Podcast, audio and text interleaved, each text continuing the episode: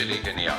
Feierabenddialoge zur Marke, Marketing und Business. Hören Sie heute. Hast du mal Freddie Mercury gesehen? Das ist immer mein Lieblingsbeispiel, aber ich weiß es Nicht live, nicht live. Nein, niemand hat den live gesehen, aber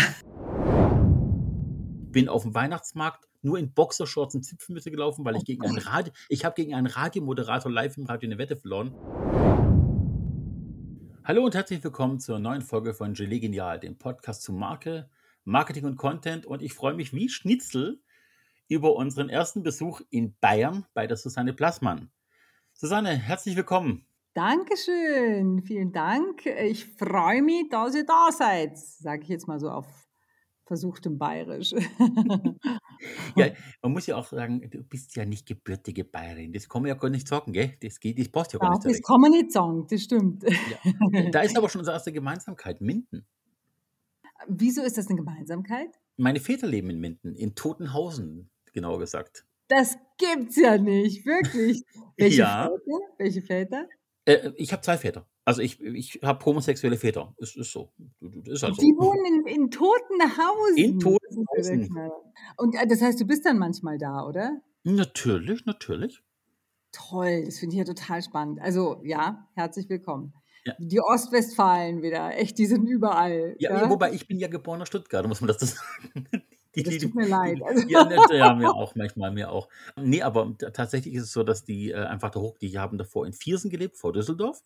okay. sind dann irgendwann nach Gütersloh umgezogen, äh, beruflich Mhm. bedingt. Und jetzt wohnen sie in Minden und haben dann ein schönes altes Haus gekauft, renovieren das und dann machen sich da schön bequem. Mit jede Menge Tier und Gefleuch. Und ähm, ich muss sagen, ich habe auch eine berufliche Beziehung zu Minden, weil ich habe früher für Vago gearbeitet. Also nicht persönlich, Ja! sondern in, in einer Agentur für Vago gearbeitet und habe denen Werbung gemacht.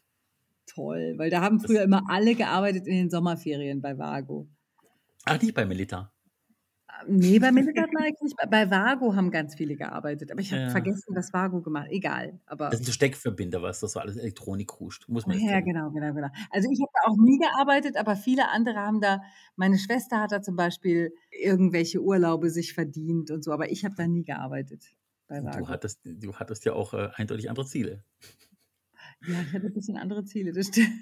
Ja, Jetzt haben wir den Teil schon übersprungen. Stell dich doch erstmal für alle vor, die dich nicht kennen. Ja, mein Name ist Susanne Plassmann und ich bin Coach für Videoaufnahmen, für Präsentationen und für generell deinen besseren Auftritt. Also wenn du einen Vortrag halten sollst, wenn du äh, vor Video, also dich äh, im Video aufnehmen willst oder so, dann kommst du zu mir, wenn du Angst hast oder wenn du dich irgendwie verbessern willst und dann machen wir das gemeinsam. Sehr schön. Das ist doch kompakt, auf jeden Fall. Oder? Ich hatte schon Intros, die teilweise acht Minuten lang waren von Leuten und ich konnte nicht dazwischen quatschen. Wirklich? Das tut, das tut mir weh. Ich bin, ich bin sehr extrovertiert inzwischen. Also ich bin nicht so geboren worden, ich wurde so gemacht. Aber ich, äh, mir tut das weh, wenn ich lange im Mund halten muss. Ah, okay. Ich bin da das Gegenteil von dem, was gecoacht werden muss. Ich muss, ich muss mir eher bremsen oder mein Sprachtempo künstlich runterschrauben irgendwie. Ja, aber das kann man auch coachen, ganz ehrlich. Ja, äh, Es ist ja nicht immer nur um mal. Leute, die, es gibt viele Menschen, die Angst haben vor Kameras, was ich ganz interessant finde. Mhm. Aber es gibt ja auch Leute, die dann zu, ähm, zu aufgeregt sind und dann zu wild drauf losrennen. Das finde ich genauso coachbar. Was interessant ist bei mir, ich habe weder Angst vor Massen zu sprechen oder überhaupt vor Auftritten vor Kamera etc. Nie Probleme. Ähm, ich kenne auch kein Lampenfieber. Ich beneide Menschen, das klingt jetzt total wie eine Floskel, aber ich beneide Menschen um Lampenfieber. Diese, diese Aufregung von der Prüfung, Führerschein, Schule, was auch immer, oder auch vor Auftritten, diese, diese, dieses, dieses Gefühl und dann diese, dieser Glücksmoment, wenn es geklappt hat, das fehlt mir ja beides, weil ich ja die Aufregung gar nicht kenne. Für mich ist einfach bloß so, jo, spreche mit Freunden, spreche vor 2000 Menschen, ist mir egal. Das schnelle Sprechen kommt bei mir, weil ich mich im Kopf mit Gedanken überschlage und versuche mit Mundbewegungen meinen Gedanken hinterherzulaufen. Und das macht Ja, schwieriger. das ist aber, das ist aber schade. Das ist aber wirklich sehr, sehr schade. Also ich meine, beides finde ich extrem schade, wenn ich das höre, dass du sagst, das ist so alles so, also das ist ja überhaupt kein, das hat ja dann das, also man hat das Gefühl, dass der Respekt fürs Außen fehlt. Also ich sag's jetzt mal einfach so, Ja, ne? Aber, ja. aber weil, also das ist ja schon was anderes, ob ich mit einer Person rede, für mich total, oder mit, mit 50 oder mit 2000. Das ist ein, ein großer Unterschied für mich. Und es hat echt auch für mich auch mit einem Respekt zu tun vor der, vor der Masse. Mhm. Weil ich finde, dass eine Masse auch einen Respekt verdient. Also der einzelne Mensch natürlich auch, aber das ist, da kann ich ja wirklich viel intimer sein. Und ich finde, das ist ein riesen Unterschied ob ich sage, ich, ich bin ein, vor einem Menschen oder vor 2000 Menschen. Das ist wirklich ein großer Unterschied. Und ich finde, das verdient auch, den Unterschied. Das fände ich jetzt gerade ganz interessant, dass du sagst, nö, ist mir pieps egal. Das finde ich jetzt wieder typisch Ostwestfalen. nee, aber es, es fasziniert ist, du bist die erste Person, die versteht, dass das ein Dilemma ist. Die meisten sagen es ja doch froh. Aber bei mir gibt es Aufnahmen vor der Abschlussprüfung von der Schule, wie ich rumgealbert habe und äh, versucht habe, jeden noch aufzulockern oder Blödsinn zu bauen. Und ich hatte einen gebrochenen Fuß. Es war gar nicht so einfach, Blödsinn zu bauen. Oh. Ich, ich weiß auch, vor der Autoführerscheinprüfung habe ich noch mit dem Fahrlehrer rumgealbert, weil wir im Winter bei tiefsten Temperaturen warten mussten, bis unsere Zeit ist. Und da habe ich noch gefragt, ob ich noch Bier holen soll für uns. habe ich natürlich dann nicht gemacht. Ich habe einen Führerschein gut, verstanden, aber, gut. Nicht, aber wir hätten es gemacht. Äh, bloß wir waren beide lieber mit Respekt vorm Prüfer. Ähm, nee, aber es ist tatsächlich, ich, ich würde viel drum geben, einmal diese Aufregung zu spüren. Und das ist bei mir ein, ein Werdegang, den kannst du im Podcast gar nicht erzählen, aber der fängt von mir komplett von introvertiert als Kind und sogar ängstlich vor dem weiblichen Geschlecht jahrelang an. Und hat irgendwann so einen, so einen Schnackler gegeben bei mir und dann war es vorbei. Einfach von jetzt auf nachher alles egal. Ja, aber alles egal ist ja nicht, das ist ja nicht vorbei. Das ist ja nur betäubt, finde ich. Also, Dachte ich, aber es hört nicht auf. Ich bin jetzt dann 42 und ich habe immer noch genossen. Ja, macht ja nichts, macht ja nichts. Also Betäubtheit, das kann ja gehen bis ins hohe Alter. Da kannst du ja mit sterben mhm. mit der mhm. Betäubtheit. Aber ich finde, ich finde die Tür, wenn man die nochmal aufmacht, weil es ist wirklich, das ist, das ist, der Unterschied ist, stehe ich im Kleiderschrank oder unter dem Sternenhimmel. Das ist der mhm. Unterschied. Okay. Und wenn du so tust, als wäre das alles ja, la, la, la. Das ist einfach, also hast du mal Freddie Mercury gesehen? Das ist immer mein Lieblingsbeispiel, aber ich weiß es nicht. live, nicht live. Nein, niemand hat ihn live gesehen. Aber also in unserem aber ja, ich, ja. Aber verstehst du, was ich meine? Das ja. ist dieses, dieses bigger than life. Dieses große, große, große. Und das ist wirklich, also, und, und wenn du dich da so ganz gemütlich eingerichtet hast in so einem kleinen Raum und einfach gedacht hast, mir ist doch scheißegal, wie viele Leute da sind, ich bleibe in meinem kleinen Raum, die können das alle machen, wie sie wollen, aber ich bin hier. Das macht einen riesen Unterschied. Also das finde ich, find ich spannend. Finde ich jetzt eine, fände ich jetzt eine interessante Coaching-Aufgabe zum Beispiel. Also ich müsste, ich, ich kann es nicht beweisen natürlich, ob ich im kleinen Raum mich fühle. Ich merke schon, wie viele Menschen vor mir sind und ich habe schon verschiedene Sachen gemacht. Ich habe schon äh, mit einem Bekannten in jungen Jahren ein Album aufgenommen, das haben wir vor Leuten gespielt, äh, vor einigen Leuten. Wir haben ähm, schon für, für Hochzeit von jemandem mal ein halbstündiges Comedy-Programm auf die Beine gestellt selber und haben es auch gemacht. Ich bin schon vom SWR 2 im Titü rumgehüpft, weil ich eine Wette verloren hatte. Bin auf dem Weihnachtsmarkt nur in Boxershorts und Zipfelmütze gelaufen, weil ich gegen einen Radio, ich habe gegen einen Radiomoderator live im Radio eine Wette verloren und tatsächlich stehe dazu und bin auf dem Weihnachtsmarkt aufgetaucht mit Zipfelmütze und roter Boxershort. Davon gibt es Bilder.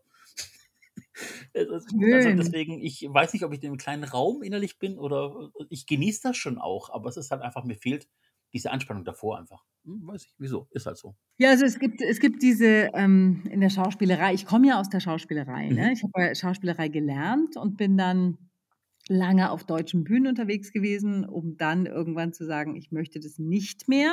Mhm. Und habe dann angefangen von der, vom Theater mich mehr Richtung Moderation und Comedy und Coaching zu entwickeln. Also Coaching war der erste Schritt auf alle Fälle und dann kam Moderation und Comedy dazu, was ich total nett fand. Und ähm, ja, also es hört sich, es hört sich für mich schon an nach so einer, nach so, nach so was Kleinem, Ausgeschnittenem, lustigerweise. Also das kann ich jetzt natürlich nicht beweisen, weil ich dich weder äh, live auf der Bühne gesehen habe, aber dieses, das Gefühl, dass du, ja, es ist mir alles völlig egal. Im, in der Theaterschule gibt es das, dass Leute in der Improvisation anfangen, Verrückte zu spielen. Und die, also wenn man, wenn ich verrückt bin, dann gelten für mich bestimmte Gesetze der Scham und des Anstands und Verhaltensregeln nicht mehr. Mhm. Das ist total leicht. Da kann ich einfach alles machen, aber es gliedert sich nicht ein. Das heißt, es gibt keine Spannung. Ja, ich ja. kann dir eine Pistole hinhalten und sagen, Sie sind verhaftet. Und der Verrückte sagt einfach, das ist doch keine Pistole, das ist nur dein Finger, weil wir sind ja auf der Bühne. Und wenn ich dann die, die, das nicht anerkenne, was jemand mir hinhält, dann ist es nichts. Dann mache ich alles kaputt. Und das ist jetzt, das hört sich jetzt groß an und so, aber Aber wirklich, das, das finde ich den Respekt und den Demut, die Demut, ne? die Demut vor der Bühne, zu sagen, okay, ich, ich, ich erkenne das an. Ich erkenne an, dass ich, weil sonst, sonst gibt es keinen Referenzrahmen. Kannst du verstehen, was ich meine? Ja, das stimmt. Also ich werde es mal versuchen zu beobachten. Eventuell habe ich wirklich äh, einen psychischen Knacks an dieser Stelle. Ich Nee, nenne es ja, vielleicht ich auch nenne, nicht, ich ne? nenne es ja so. Ich nenne es ja bloß so für mich. ich, ich will es ja gar nicht, ich will das ja nicht sagen. Ich will nur, ich finde, es gibt da auch so ein Bühnenverhalten, wirklich, ein, also das- das kann man, glaube ich, dann schon auch so ein bisschen exklusiv für die Bühne sehen, wo man einfach sagt, das ist mir alles scheißegal, in Anführungsstrichen. Mhm. Und ich mache einfach blö, blö, blö, blö, blö, blö, blö, blö. Aber das, das, das Ort, das kann man dann nicht mehr zuordnen, weißt du? Das ist dann irgendwie anarchisch und das hat dann auch nichts mehr, das ist dann auch kein Mut und so. Das ist dann einfach nur verrückt. Verstehst du, wie ich meine? Vielleicht ergibt sich ja in Zukunft irgendwann die Möglichkeit, dass du das live rausfindest, Ja, das wäre toll. Ich würde es gerne Mal sehen. schauen, vielleicht gibt es sowas. Das hat überhaupt nichts mit dem Podcast zu tun. Oh Gott, ich, wir schweifen ganz gern ab diesem Podcast und wir haben es wieder geschafft. Gut, ich habe mir so mal notiert, dass äh, dein Talent und dein Humor äh, kindheitsgeprägt ist, um die Aufmerksamkeit zu bekommen, die du gebraucht hast, weil ihr ja nicht gerade wenig Kinder wart. Ja, das stimmt. Jetzt sind ja meine Eltern gerade da. Ähm, also ich habe ja fünf Geschwister und das ist wirklich, also jeder, dem man sagt, fünf Geschwister, alle sagen erstmal, oh, wie toll. Und das sind alles Leute, die selber keine hatten natürlich. Und man ist schon sehr, ähm, also schon, schon anders krass, fünf Geschwister, mit fünf Geschwistern aufzuwachsen. Also wir haben schon sehr, ähm, ja, man musste sich schon echt behaupten. Ja, Weil die Eltern haben ja auch noch eigene, eigene Interessen und so weiter. Und es waren nicht die, die, nicht die 2000er Jahre, wo Kinder das, das höchste Gut sind und überhaupt Quell von Freud und irgendwas, sondern es waren die 70er, 80er Jahre, wo Kinder eher so, oh, oh Gott, oh Gott. Man muss da das Rad am Laufen schon, halten, gell? bitte? Man muss das Rad am Laufen halten in der Wirtschaft. Ja, irgendwie so. Und ja, also es war halt eher so, so, wo, da haben wir heute noch mit meinen Eltern, habe ich darüber geredet, wo Kinder eher so das Bild der perfekten Familie aufrechthalten mussten. Ja, Mhm. Mama, natürlich, Mama. Und heute ist es ja so, wenn ein Kind so richtig, so richtig äh, eigene Sachen macht, dann finden es alle spitze. Zum Beispiel mein Neffe, mein sechsjähriger Neffe, der ist zum 80. Geburtstag meines Vaters gekommen in einem, in einer Ritterrüstung, weil er das gerne wollte. Und meine Schwester hat gesagt, ja, mach halt. Und dann kam er da an in so einem Kleidchen. Das war halt so ein, so ein, so ein also es gibt ja keine Rüstung oder Mai, was auch immer, so ein, so ein Kleidchen mit so einem Kreuz drauf und hinten so ein Cape. Und das war jetzt echt nicht schick, aber das wollte er halt. Und das war auch total süß. Und Meine Mutter hat gesagt, das hätte sie uns niemals erlaubt, weil das wäre ja völlig peinlich und unglaublich. Und da habe ich gesagt, genau das ist der Unterschied. Ja, die Außenwirkung, gell? 2000. Ne? Ja, genau. genau. Die Außenwirkung war wahnsinnig wichtig. Und heute ist es vielleicht auch noch so, aber heute kann man mit, mein Kind trägt eine Ritterrüstung, weil es Bock hat, kann man total gewinnen auch, ne? kann man total punkten. Das finden alle spitze. Das ist dann so divers und unterschiedlich und anders und so. Ja. Aber damals musste man halt Stromlinien, man musste halt passen. Ja. Das stimmt, das ist natürlich richtig. Früher gab es bestimmte Krankheitsbilder auch in der Theorie gar nicht. Es gab die Menschen, die krank waren, aber wer man hat eine Diagnose bekommen. Das hat das Weltbild verrückt von Familien und die Nachbarn haben sich von einem abgewandt. Aber das ist jetzt, glaube ich, etwas zu politisch, oder? Ich verstehe, was du meinst allerdings. Ich habe zwar nur zwei Geschwister und bin der Älteste und habe dementsprechend immer einpacken müssen. Also ich war derjenige, der aufräumen musste und immer der, der die, die Prügel bekommen hat, im, nicht wirklich im, im metaphorischen Sinne bekommen hat. Aber ich, ich weiß, was dieses Behaupten bewirkt. Also wenn die Kleinen dann da sind, ist man natürlich erstmal abgeschrieben und dann kommt noch eins und ist man noch mehr abgeschrieben und die Haushaltshilfe und gar nicht wirklich Kind. Aber man holt sich seinen Rang zurück. Ich kenne das schon auch aus den 80er, 90er, dass man einfach so seinen Punkt gefunden hat, wo man wieder Kind sein durfte. Und wenn er außen war, war er außen. Das heißt aber auch, dass deine Kindheit ja auch schon eine Bühne für dich war. Also die Trainingsbühne, einfach testen, was funktioniert, was funktioniert nicht. Welche waren für dich im, im komplettheitlichen Sinne, im ganzheitlichen Sinne deine, deine größte Bühne bis jetzt? Oh Gott, meine größte Bühne, das ist aber eine gute Frage, aber eine wirklich überraschende Bühne, äh, eine überraschende Frage. Warte mal, meine größte Bühne. Ja, das waren tatsächlich meine eigenen Shows, die ich gemacht habe. Ich habe ein paar eigene Shows gemacht. Also ich habe Mhm. viel für Menschen gespielt oder für, also Theater natürlich und dann auch ähm, in, also Anforderungen genügt. Und dann habe ich irgendwann gesagt, jetzt möchte ich meine eigene Bühne haben. Und das war schon toll. Also da kamen auch dann viele Leute und haben gesagt, wow, was du da auf die Beine gestellt hast. dass, dass ich einfach komplett selber gesagt habe, so ich mache das jetzt, ich, ich initiiere jetzt eine eigene Bühne, mache die Moderation und lade mir dazu Leute ein, die die Unterhaltung machen. Das war schon ziemlich toll, muss ich echt sagen. Das war auch der größte Schritt. Also ich habe schon viele große Schritte gemacht auf der Bühne, muss ich echt sagen. Also wirklich wirklich, wirklich lebensverändernde Schritte auf der Bühne, aber das war irgendwie so ein, der angenehmste, tollste und für mich vielleicht größte Schritt. Die größte Belohnung, weil es eben in Eigenregie komplett mit eigener Verantwortung, ja, eigenes schon, ja. Fallloch sozusagen, das dann auch immer ganz, äh, ganz zu sehen war. Verstehe, ja, das macht natürlich Sinn. Jetzt habe ich noch ein bisschen was ausgegraben, ne? Muss ich sagen. Und ich muss dich jetzt durch die Blumen hinweg erstmal fragen, und du weißt wahrscheinlich, warum ich frage, was ist denn dein Lieblings-Shakespeare-Roman? Also Shakespeare-Roman gibt es ja gar nicht. Es gibt ja die Theaterstücke. Ja, es gibt die Stücke, ja. Ja, Entschuldigung, wenn du schon so fragst. Ja, also von, von denen, die ich gespielt habe, war es definitiv das Wintermärchen. Hm, okay. Das ist ein, wirklich ein sehr, sehr interessantes, unglaublich süßes Stück, das wir mit Masken dabei. Ich habe ja in der Bremer Shakespeare Company gespielt, also ja, nur genau. Deswegen fragst du es, finde ich ja total süß, dass du es fragst. und da haben wir alles mögliche und, und eben ein Stück durfte ich machen mit einem großen Maskenregisseur, der, der macht ganz viel Maskentheater. Mhm. Und das war eben das Wintermärchen und das war für mich auch genau so ein, so ein, so eine, so ein großer Schritt in Richtung, hm, ja, also nochmal so, so eine andere Kunst dazu bekommen, weil Maskentheater, das kann man sich wahrscheinlich gar nicht vorstellen die meisten Leute können sich nicht vorstellen, das sind so, so, so Vollmasken. Das heißt, der ganze Kopf ist versteckt hinter der Maske. Was ja. dann nicht mehr geht, was viele Schauspieler machen, ist irgendwie so, so ein bisschen lächeln und mal so ein Auge kneifen. Das geht alles nicht. Ich hab, das heißt, ich habe kein Gesicht. Also die ganze Mimik fehlt dir halt. Also einfach alles, genau, was Persönlichkeit aber, ausmacht. Aber das Tolle, nee, das Tolle ist, dass der Körper die Mimik übernimmt. Und zwar wirklich completely. Aber du musst dann, also das ist wirklich eine komplett andere Art zu spielen. Und du musst sehr wach mit dem Körper und sehr durchlässig und sehr agil mit dem Körper sein. Und dann kann der Körper jede Art von Mimik machen. Der kann blinzeln, zwinkern, der kann blöd gucken, der kann alles machen. Das fand ich total spannend. Also es ist wirklich, das war für meine, für meine Ausbildung und für meinen Weg total wichtig, das zu lernen, was mein Körper kann. Du musst aber dementsprechend ja auch, wenn du, wenn du die komplette Gestik und die ganze, die ganze Ausdrucksweise über den Körper definieren musst, legst du natürlich auch nochmal eine ganze Schippe drauf gegenüber normalen Mimikspiel vor der Kamera, wo alles erst ein bisschen intimer, diskreter, kleine Reaktionen, langsamer Aufbau einer Dramaturgie auch des Körpers. Und beim, beim, beim Maskenspiel bist du ja gleich mal nochmal 50 Prozent aktiver insgesamt. Das meinst du ja damit. Ja? ja, aber das Tolle ist, also was, was ich da gelernt habe, ist, also der Körper ist sowieso immer involviert. Ja, wer den nicht mitnimmt, der hat sowieso den Schuss nicht gehört oder der hat, der hat sowieso ein Problem, weil der Körper, der muss dabei sein. Also jeder neue Gedanke, der ist immer im Körper zu sehen auch. Egal, ob man einen Vortrag hält, ob man auf der Bühne steht und was spielt.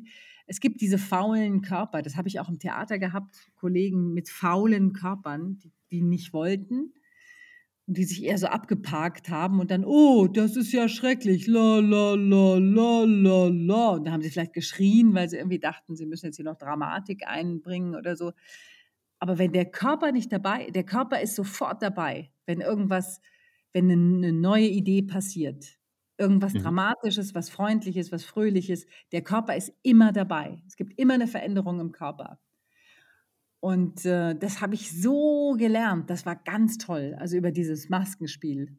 Das war auch ein bisschen, es war mega anstrengend und, und ultra frustrierend. Ich habe ganz viel über, über frustrierende Erlebnisse gelernt. Ich frage das auch aus zweiten Hintergrund. Also ich wusste, von dem Maskentheater wusste ich. Ich habe es jetzt gerne nochmal gehört, aber die, die Zuhörer wussten es ja nicht. Ich wusste es. Dass es dein Lieblingsstück ist natürlich oder deine, deine, deine, wichtig für dich in der Persönlichkeit, das nicht, aber den Fakt selber. Ich möchte jetzt auch noch mit dir über das Thema Mimik, Gestik oder Gestikulieren im Allgemeinen reden. Ich weiß von vielen Leuten, wir haben ganz oft auch Videos, die wir mit äh, Kunden drehen müssen oder, oder Testimonials, die wir dabei haben, die halt mit Sicherheit was zu sagen haben und einen bestimmten Stellenwert haben, aber eben halt nicht wirklich kameratrainiert sind im Sinne von, sie müssen sich ausdrücken können. Mhm. Und da treffen sich ganz viele Fronten bei uns. Ich persönlich komme wenn ich gestikuliere und so, vergesse ich den kleinen Theaterteil aus meiner Vergangenheit, der nicht wichtig ist, sondern das, was ich in der, in der Psychologie gelernt habe. Menschen spiegeln, Charakter zeigen, bestimmte Schutzräume durchbrechen, wenn ich etwas will, den Leuten auf die Pelle rücken. Verhandlungstaktik im Grunde genommen.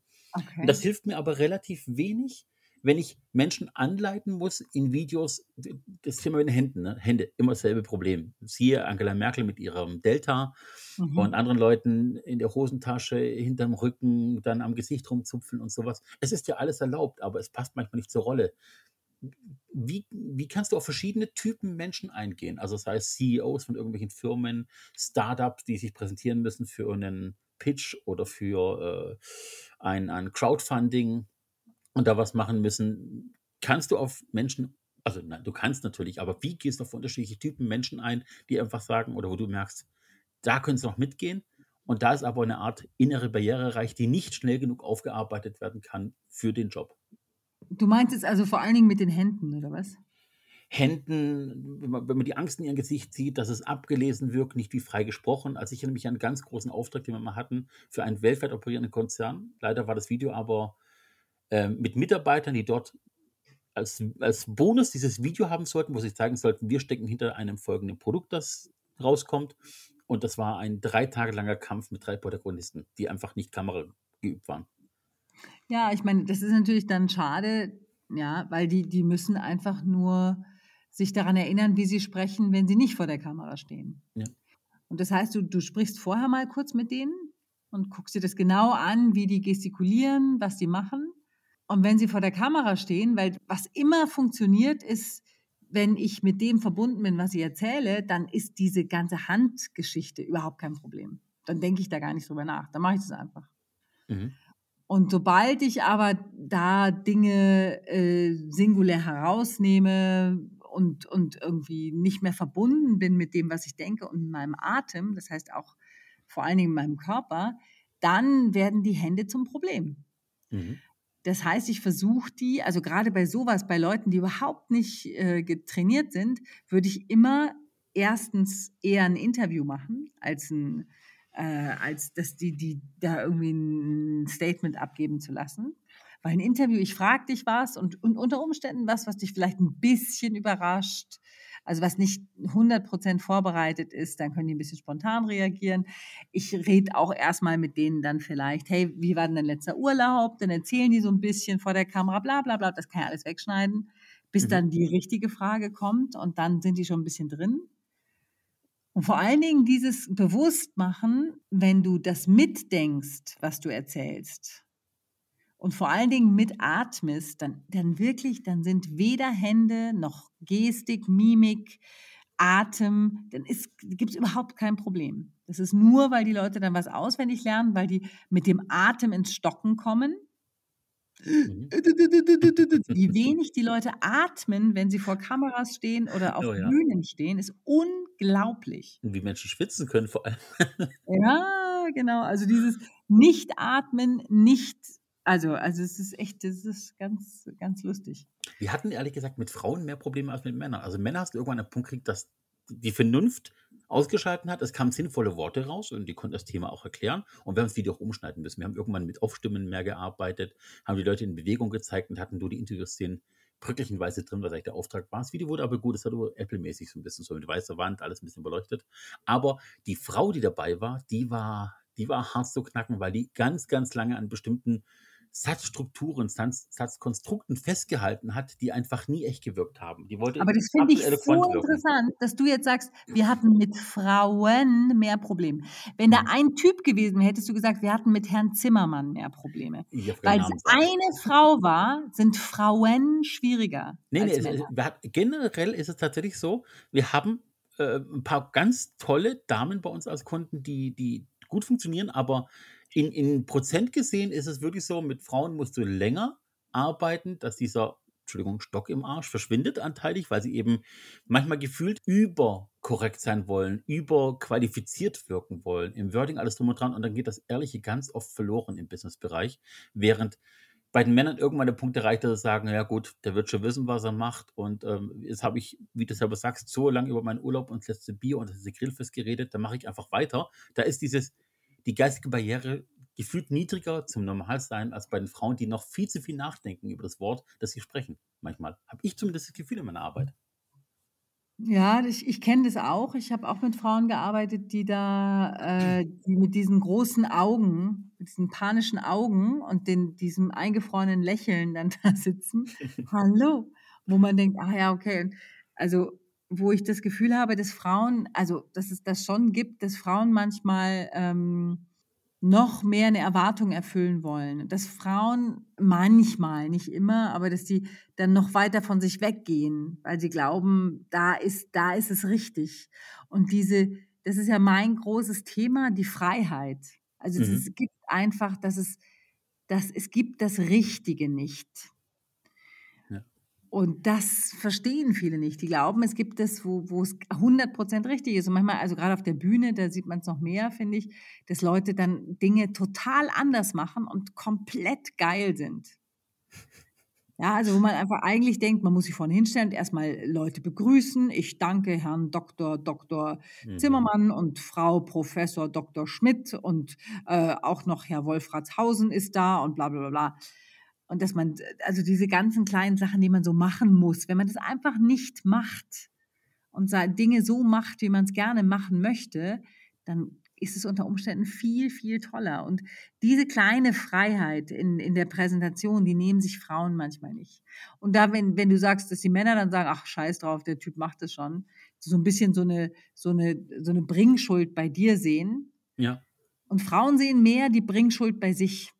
Richtig. Also, die denken halt: „Oh, ich muss das ich muss das machen. Oh, ich bin zu blöd. Ich kann das nicht.“ Und die Männer sagen immer: „Ne, du willst doch was von mir, Arschi. Mach mal.“ Genau, der schneidet das schon, der macht das schon. Ja, Und die Frau: genau, „Oh, genau. wirklich richtig im richtigen Winkel? Äh, bin ich richtig abgedeckt? Äh, blitzt mein Mascara-Scissor durch oder irgendwas anderes?“ Ja, genau. Wahnsinn, äh, über was sich Frauen Gedanken machen, ist der Wahnsinn irgendwie. Ähm, übrigens, ich muss mal reinschmeißen, André, wenn du die Folge hörst, wirklich, ich rede mit Susanne nicht über dich. Der heißt André Zimmermann, ist 'n ganz, ganz, äh, äh, toller Kunde. Wir wir reden nicht über dich. Das Susanne hat Nein, einfach Zimmermann bloß als Zimmermann ist Mu Mustermann sagen können. Zimmermann ist meine ist ist ist der Name, den ich mal benutze, weil meine Schwester mich früher gezwungen hat, mit ihrem Schwarm zu telefonieren und ich musste Oh. Stefanie Zimmermann sein. Mir: „Ruf den Christoph an, ruf den Chri“ Jetzt sind sie mittlerweile 25 Jahre verheiratet. Jetzt wirst du nicht Aber mehr anrufen, oder? Ne, jetzt ich rufe ihn manchmal an, wenn wenn irgendwas ist, aber äh, aber das ist so deswegen irgendwie bin ich immer Zimmermann tut mir leid, André Zimmermann, das äh, aber Zimmermann ist irgendwie der Name, an dem ich hänge. Mehr als Müller und Meyer hänge ich an Zimmermann. Du, ich habe ich habe vor vor 'ner Woche, ähm, 3 Kollegen, äh, beim Schlawittchen gepackt und habe sie, weil sie die hatten, wo ich im Urlaub war, 'n paar Zahlen verbockt und haben 'n bisschen Blödsinn gebaut. Und ich wollte jetzt nicht wirklich Brot ernst nehmen und über Zahlen diskutieren und die vor vor den vor den Kadi bitten in gewisser Weise bei mir. Und ich habe sie dann gezwungen, sich einen Tag lang auf 'ne bestimmte Art und Weise am Telefon zu melden. Und ich glaube, das war größte Strafe. Die werden nie wieder Zahlen verbocken. Sehr gut. Broternst gefällt mir auch gut. Das Broternst. Wir haben hier in Bayern gibt es das Wort kreuzbrav. Das finde ich auch total süß. Ja. Ein kreuzbraver Mann, das finde ich Der total Bub, nett. der Bub. Der Ja, ne, äh, ich hatte Broternst. ich hatte sie gezwungen, äh, Pferdemetzgerei Meier, gestern geritten, heute mit Fritten zu sagen. Und das hat gewirkt. Gestern gestern was? Gestern geritten, heute mit Fritten. Oh Gott, das ist ja grad Ja, das nach einem Tag waren die wirklich erledigt. Da waren die mit hochroten Köpfen im Feierabend. Toll, aber ist ja fast 'n bisschen ist ja fast 'n bisschen Fifty Shades of Grey. Ja, äh, jetzt ich, ähm ich weiß, du machst noch 'n paar andere Sachen. Also, neben diesem ganzen Videocoaching gibt's im Internet noch 'n paar Seiten von dir, die so nicht mehr ganz, äh, LinkedIn-like sind. Das stimmt. Ähm, d d Flirt Co Trainer. Oh Gott, ja, Flirtcoach. Das war Ja, ich Weile und ich muss sagen, ich war's echt ganz erfolgreich, finde ich. Also, ich möchte Wie das auch wieder machen. Bitte? Wie misst du den Erfolg von 'nem Flirttrainer? Dass mich danach wirklich also, 80 % der Leute angerufen haben und gesagt haben: „Ich habe jetzt einen Partner gefunden.“ Und das Oh. fand ich so toll, wirklich. Also, da war ich immer zu Tränen gerührt, wenn ich dann so teilweise mit Foto, teilweise nur mit Text. Also, ganz süß. Also, grade mit Frauen war ich war ich sehr erfolgreich. Mit Männern, hm, teilweise, aber Männer sind da 'n schwierigeres Klientel, weil die eigentlich erst dann kommen, äh, sich bewusst sind, dass sie 'n Problem haben, wenn sie schon 40 sind und noch nie 'ne Frau geküsst haben. Dann kommen sie Oh. „Vielleicht habe ich 'n Problem.“ Und dann dauert's einfach länger. Und bei Frauen ist es so, die kommen halt wirklich, wenn sie merken, ich habe jetzt gerade eine lange Beziehung hinter mir, jetzt würde ich gerne, aber es klappt irgendwie nicht. Und dann, dann kommen die schon mal. Ja, Aber ich Männer musste, sind da ein bisschen. ich musste sehr schmunzeln, weil ich hatte das gelesen und ich hatte vor ein paar Tagen auch einen Podcast-Termin mit dem Stefan Park, unserem Quotenchinesen auf LinkedIn. Aha, ja. Und der hat ja mal gesagt, er pimpt dir auch dein Tinder-Profil. Als Belohnung will er nur zur Hochzeit eingeladen werden. Oh. Und das, das fand ich so, dieses Bussi aus Bauch hier ist genau sein Ding, dieser, dieser Wiener Schmäh, den er da hat. Ja, Ja, ja, das ähm, stimmt. Das stimmt. ich würde jetzt gern ein wenig investigativ mal fragen, ob bestimmte Sachen aus deiner Körpersprache in den Videos, ob du dir dessen bewusst bist, sie absichtlich machst oder sie einfach zu deinem Charakter gehören. Ich merke zum Beispiel, dass du ganz oft im Bereich deines Halses bist mit den Händen oder an der Mhm. Schulter und du hast immer sehr weit gefächerte Finger. Also die sind nie irgendwie nicht nebeneinander, die Finger, sondern die haben eher so was, was Fächerartiges, wenn die sich bewegen. Im Einzelnen ist das ein trainiertes Element? Hat das eine bestimmte Bedeutung oder ist das einfach, das bist du? Ach, das finde ich ja toll, dass du das so siehst. Also mit, der, mit dem Hals, das kommt, glaube ich, darauf an. Ich bin ja auch relativ nah an mir dran. Ne? Man Mhm. sieht ja gar nicht viel mehr als meinen Hals und ein bisschen Oberkörper und die Hände. Und ich glaube, deswegen spielt der Hals eine besondere Rolle. Würde ich jetzt mal so sagen. Ich glaube, dass wenn ich auf der Bühne bin, der Hals nicht so wichtig ist. Ich kenne Ähm, bloß die Videos online, deswegen. Ich ja. dachte, geh mal darauf ein. Und, und die gefächerten Finger finde ich total spannend, weil das für mich wirklich, das ist oft erfolgreiche Männer, die, die, äh, die fächern die Finger. Und ich sehe das, ich, lustigerweise sehe ich den Unterschied bei Männern, die erfolgreich wirken wollen und die Finger fächern. Und Männer, die wirklich erfolgreich sind. Das finde ich total lustig. Das finde ich nämlich wirklich ein großes Merkmal. Und man Mhm. sieht aber diese angestrengt gefä- auseinandergefächerten Finger. Dass ich das selber mache, muss ich jetzt tatsächlich sagen, ist mir noch nicht so aufgefallen. Aber das, ich, das hätte ich jetzt nicht gedacht, weil ich immer, ich, ich mache mich da auch ganz viel drüber lustig auf die groß ausgefächerten Finger, weil ich oft finde, dass das wirklich was ist, was, ähm, was, was Chef erzählen soll. Und, und ich, ich habe es hier im Griff und so, ja. Und ich wusste, ich, ich muss mir jetzt sofort alle meine Videos nochmal angucken. Ich habe nicht alle gesehen, aber was ich so gesehen habe, ich meine, ich weiß, du hast ja auch Du hättest einfach sagen können, du hast alle gesehen, ja. Das wäre auch charmant gewesen. nein, nein, das nicht. Ich will ja ehrlich sein. Ich gehe ja pfundsehrlich mit der ganzen Thematik um. Ähm, ich kenne für die einige Sachen. Ich weiß auch die, die etwas italienisch angehauchten Momente deines Alltags sehr zu Sehr schätzen. schön, ja. Ähm, da passiert das dann weniger natürlich. Da gibt es ihr ganz viel Bühne natürlich. Ähm, äh, die, die, die kleinen äh, Appetithäppchen mit Gitarrenbegleitung ist natürlich auch viel, viel wert. Sehr charmant. Aber gerade wenn du alleine Video bist vor deiner blauen Wand oder auch davor, ähm, in diesen Momenten hast du eben Hals und gefächerte Finger. Und das dachte ich, ich, ich bring dich mal auf den Punkt, ob du dir dessen bewusst bist oder ob das eine be- bestimmte Bedeutung hat. Ach so, sehr nett. Nee, nee, nee, aber also ich, ich bin ja wirklich gerne vor Kameras. Ne? Ich, mach, ich Mhm. mag das echt. Ich finde das echt, das ist für mich was nicht ganz so Erfüllendes wie vor einer, äh, auf einer Bühne, aber, aber schon sehr erfüllend. Also ich finde das, mir macht das schon wirklich großen Spaß. Mhm. Und ähm, ja, also ich glaube, das ist, also mit dem Hals, das verstehe ich schon, das ist auch so ein bisschen, es ist auch ein bisschen ein Flirt-Element, das stimmt schon. Aber ich finde auch diesen Flirt mit der Kamera unglaublich toll. Aber ja, also wenn man sich so, gerade als Frau so ein bisschen an den Hals fasst, also Ja. obwohl so mein Flirt-Coaching nicht aussieht, ja, dass ich sage, fass dir doch ein bisschen an den Hals. Aber wenn ich das jetzt so selber mal so, ich, ich sitze hier gerade und fasse mir an den Hals, um mal nachzuspüren, wie das so ist, das finde ich schon, das hat schon sowas, ja, es hat schon, hat schon ein bisschen was, ja, es ist schon wirklich ganz süß. Ja, ja gut. Ähm, wir hatten es ja vorhin, um, um, um ein bisschen zurück an die, wir wollen hier auch Fragen beantworten, die den Zuhörer helfen könnten, ein bisschen so kleine Häppchen hinschmeißen, auf jeden Fall Hilfestellung leisten. Wir hatten es ja vorhin schon Auftritten im Video, im Vorfeld eine Interviewszene führen, wo man eventuell ein bisschen freier spricht, erst über die Alltagsthemen, Kinder, Familie, Grillen, Urlaub, was auch immer. Aber dieses Warm-up-Gefühl, dass du in Videos aufbauen kannst, was es rausschneiden kannst, das fällt dir live natürlich weg. Wenn du jetzt natürlich irgendwie jemanden hast, wie, ja gut, jemand, der es nicht mehr braucht, ist der VW-Vorstand eventuell, der ist es gewohnt, jeden Tag irgendwo einen Speaker zu haben. Aber stell dir vor, du hast irgendeinen ganz jungen, ganz junges Startup, wie zum Beispiel, es gibt jetzt diese Automarke Sion aus Deutschland, die mit diesen Solardächern kommt und der CEO würde kommen, muss jetzt vor der IAA zum ersten Mal einen Messestand äh, die Modelle präsentieren, alles drum und dran, kommt zu dir und braucht das Video-Coaching oder das Live-Coaching in dem Fall. Wie, wie bereitest du oder wie lang ist die Vorbereitungszeit? Was würdest du für ein Zeitfenster anberaumen, um jemanden vorzubereiten, auf der IAA aufzutreten vor Presse und Co.? Es kommt darauf an, ob der seine Präsentation schon fertig, fertig geschrieben hat oder noch nicht. Mhm. Wenn ja, dann muss man sie bestimmt nochmal umschreiben. Und dann würde ich sagen, also wenn der wirklich sagt, nee, das soll so sein und ich habe die schon auswendig gelernt, dann zwei Stunden. Mhm. Wenn der sagt, nö, das ist noch fluid, da kann man noch was machen, dann fünf Stunden. Doch Aber so da kompakt. kann man, ja, da kann man sehr viel machen, muss man echt sagen. Also man kann wirklich in sehr kurzer Zeit, wenn Leu weil Leute, die meisten Menschen wissen einfach nicht, was sie tun. Mhm. Und sie wissen nicht, wo sie halten und wo sie sich selber klein machen und verstecken.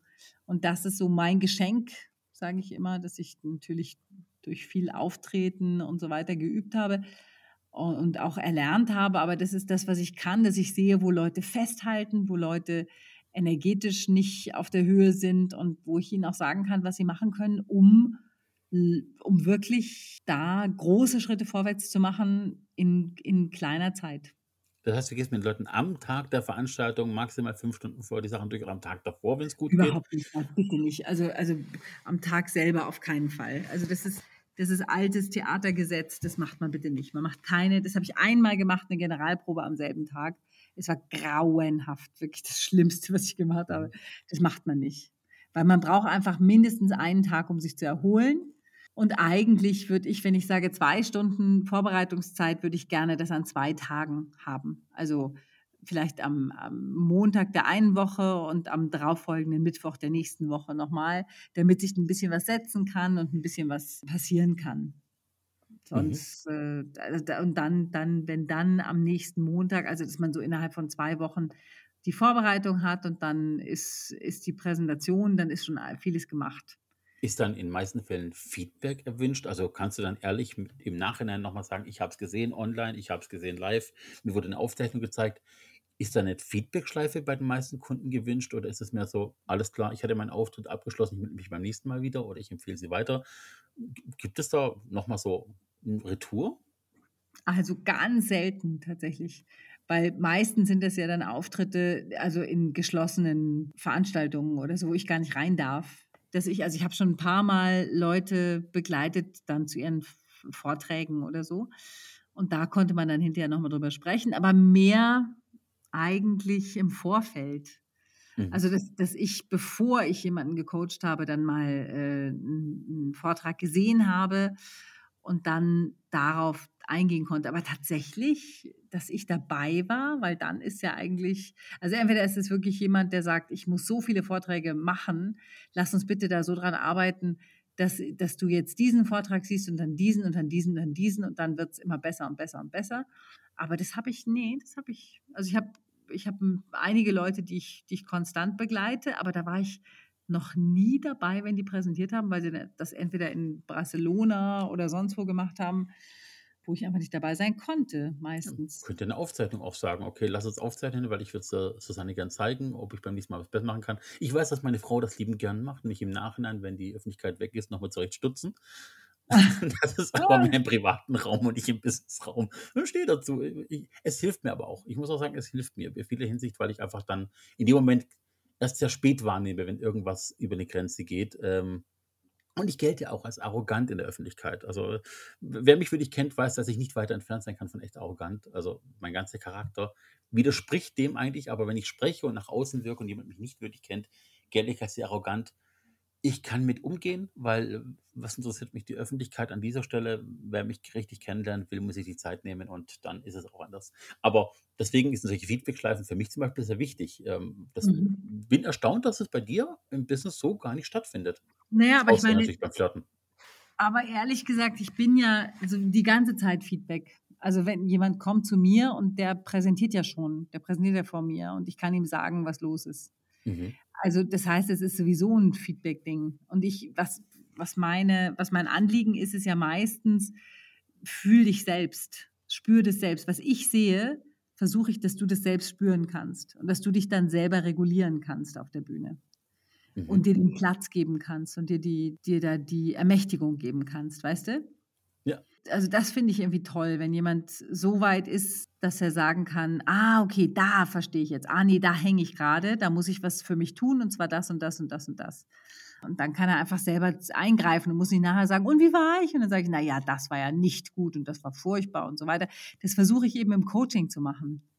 Ihm da oder ihm oder ihr da das Feedback so zu geben, dass er wirklich lernt, sich bei sich zu bleiben und sich selber zu beobachten und dann eben das Feedback selber für sich. Deswegen sind auch die meisten Sachen tatsächlich relativ schnell. Also es geht relativ schnell.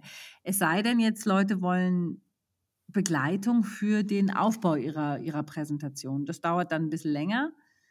Ähm, aber für dieses, wie präsentiere ich denn, das geht normalerweise relativ schnell. Dann kommen sie dann alle paar Wochen nochmal, um das nochmal abzuchecken oder so. Aber da, da das finde ich schon toll, wenn die selber dann sagen können, ach, guck mal, jetzt spüre ich, uh, ich bin, ich habe ich hab die Verbindung verloren zu den Leuten oder ich habe die Verbindung verloren zu mir, da muss ich jetzt was machen. Und das finde ich super.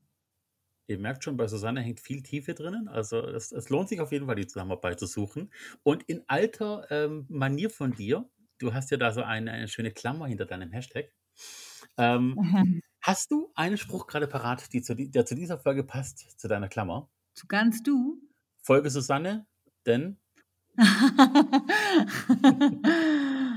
Folge Susanne, damit du wirklich ganz du sein kannst. Sehr schön. Damit habe ich sie mhm. übertölpelt. Das wusste sie nicht. Sie konnte sich vorbereiten. Da sind noch viel, viel coolere Sprüche auf LinkedIn zu finden. Ihr findet sie auf jeden Fall. Aber der ist schon sehr cool. Okay, ja, der, der ist auch cool. Ja, ja, Bussi aufs Bauchi. Danke. Merci, merci, merci. Ich danke dir. Danke dir. Dann, liebe Leute, was ihr macht, macht's gut. Ich wünsche euch einen schönen Tag, einen schönen Abend. Frohes Zähneputzen, schönes Zehennägel schneiden oder lackieren, je nachdem welchen Geschlechtes. Folgt uns auf Spotify, abonniert den Kanal, lasst uns einen Kommentar da, schreibt uns an gelegenial.b2-bee.de. Ansonsten Instagram, LinkedIn und Co. Ihr findet uns. Ich wünsche euch einen schönen Tag. Macht das Beste draus. Bis dann. Tschüss. Sag ich auch. Tschüss.